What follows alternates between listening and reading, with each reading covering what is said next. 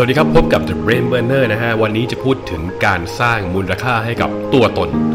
อย่างในตัวอย่างนี้จะพูดว่าคอนเซปต์ที่บอก คุณคือบุคคลที่ล้ำค่าเคยเกิดขึ้นในประวัติศาสตร์เมื่อหลายปีมาแล้วครับผม พูดถึงกรุงโรมก็คงต้องนึกถึงจูเลียสซีซาร์นะครับจูเลียสซีซาร์เป็นผู้นำกรุงโรม แต่ก่อนหน้านั้นครับในช่วงที่เขาอายุ 25 ปี เขาเป็นนักการเมือง แน่นอนว่าเป็นนักการเมืองหน้าใหม่นะฮะแล้วก็ข้อได้เปรียบเขาคือความหนุ่มความกล้า และก็สมองที่ปราดเปรื่องครับผม ช่วงหนึ่งเขาเดินทางข้ามทะเลอีเจียนครับจูเลียสซีซ่าถูกโจรสลัดชาวซิซิลีเนี่ยจับตัวไปเรียกค่าไถ่แล้วก็ค่าหัวของจูเลียสซีซ่าที่ต้องไปจ่ายค่าไถ่นะ อยู่ที่ประมาณแร่เงิน 20 talent ครับ หรือประมาณ 680 กิโลกรัม ที่มีมูลค่าประมาณ 660,000 ดอลลาร์ปัจจุบันนะนะฮะจูเลียสซีซ่าบอกว่า เฮ้ย ข้อเรียกร้องเนี่ยไม่เข้าท่าเลยวะ คุณจะเรียกค่าไถ่ใน 20 talent เนี่ยมันน้อยไป คุณควรต้องเรียกค่าไถ่ตัวเขาประมาณ 50 talent ก็คือแร่เงิน 50 talent ถ้าเทียบก็คือประมาณเอ่อ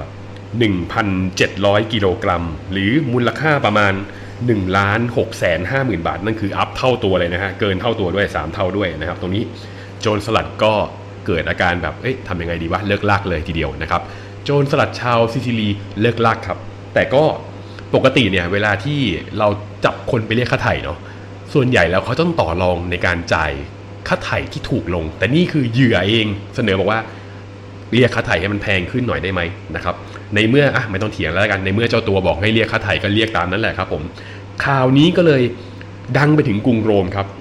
นะฮะตัวนี้จูเลียสซีซ่าก็กลายเป็นบุคคลที่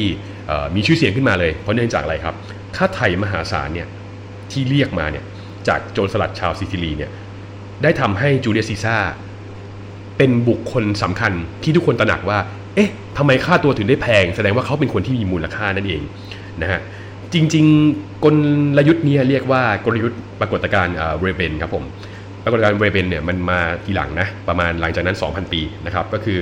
อผู้บริโภคเนี่ยมองว่าสินค้าที่มีราคาสูงเนี่ยมันมันเพราะว่ามันแพงอะเออของดีมันต้องแพง นี่คือปรากฏการณ์ที่เรียกว่าเวเบลนครับผม อย่างเช่นพวกแบบนาฬิกาโรเล็กซ์นะครับไข่ปลาคาเวียร์รถเบนท์ลีย์รถโรลส์รอยซ์แอสตันมาร์ตินหลุยส์วิตตองอะไรพวกนี้นะครับก็คือ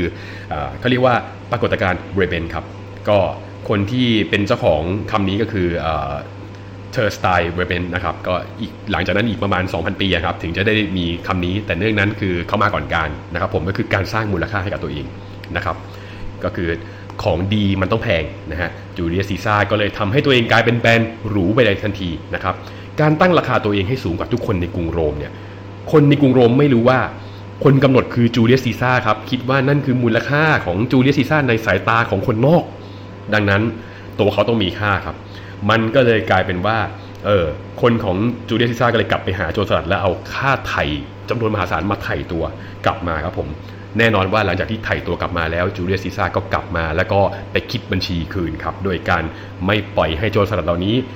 ได้ค่าไถ่ไปฟรีๆหรอกนะครับกลายเป็นคนมีชื่อเสียงระดมอกองกำลังได้นะฮะแล้วก็ออกไล่ล่าโจรสลัดกลุ่มนั้นแหละ สุดท้ายก็ฆ่าทิ้งทั้งหมดนะครับสังหารโจรสลัดทั้งหมดเลย แล้วยังยึดสมบัติที่เป็นค่าไถ่ไว้เป็นของตัวเองด้วย ทำให้เขากลายเป็นบุคคลที่ทั้งร่ำรวย ชื่อเสียงโด่งดัง และมีมูลค่าที่สูงด้วยนะครับ แน่นอนว่าจุดนี้เป็นจุดกำเนิดที่ทำให้เขากลายเป็นผู้นำแห่งกรุงโรมได้อย่างรวดเร็ว ด้วยความมั่นใจ ความมีกำลังแรง ความหนุ่มแน่น และก็สมองอันปราดเปรื่องนั่นเองครับผมแล้วก็ยังเป็นผู้บัญชาการใหญ่ในช่วงยุคกองทัพของจักรวรรดิโรมันด้วยนะครับผม ขยายดินแดนจากสเปนไปถึงเยอรมนี นะครับและจากอังกฤษไปถึงตะวันออกกลางเลยทีเดียวนั่นเองนะครับจุดเริ่มต้นก็คือหลักๆการสร้างมูลค่าให้กับตัวเองครับผม ดินแดนที่สำคัญที่สุดที่เราต้องยึดครองให้ได้เนี่ยในเนื้อหานี้นะฮะไม่ได้หมายถึงดินแดนที่จูเลียสซีซ่าไปยึดครับ แต่เขายึดครองสิ่งที่เรียกว่าความคิดของมนุษย์นั่นเองครับผมทำให้เขาเชื่อครับกำหนดสิ่งที่อยากให้ผู้คนเชื่อนั่นคือการควบคุมบริบทได้นั่นเองครับผม เมื่อเรา ควบคุมอะไรบางอย่างได้ เมื่อเราสร้างมูลค่ากับตัวเองได้ เท่านั้นแหละครับ มันก็เหมือนกับว่าเราได้ทำการควบคุมความคิดของคน คุณจะควบคุมความเป็นจริงได้นั่นเองครับผม